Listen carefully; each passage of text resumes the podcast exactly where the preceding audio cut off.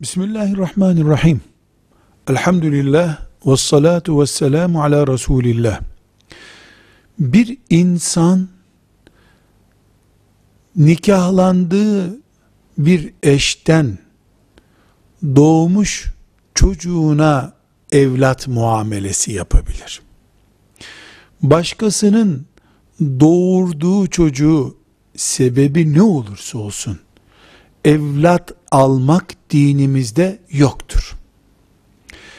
Yetim kalmak veya benzeri bir sebeple evlat edinmek yoktur.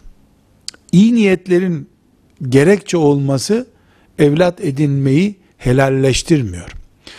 Bir Müslüman bir çocuğa garip olduğu için, zavallı olduğu için, yetim olduğu için sahip olabilir, yardım edebilir, iyilikte bulunur ki bunları yapmak Müslümanlık gereğidir.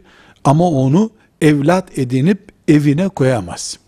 Erkek çocuksa büyüyünce hanımına yabancı olacak. Kız çocuksa büyüyünce ona yabancı olacak ve hiçbir şekilde o çocuğa miras kalmayacak ölünce.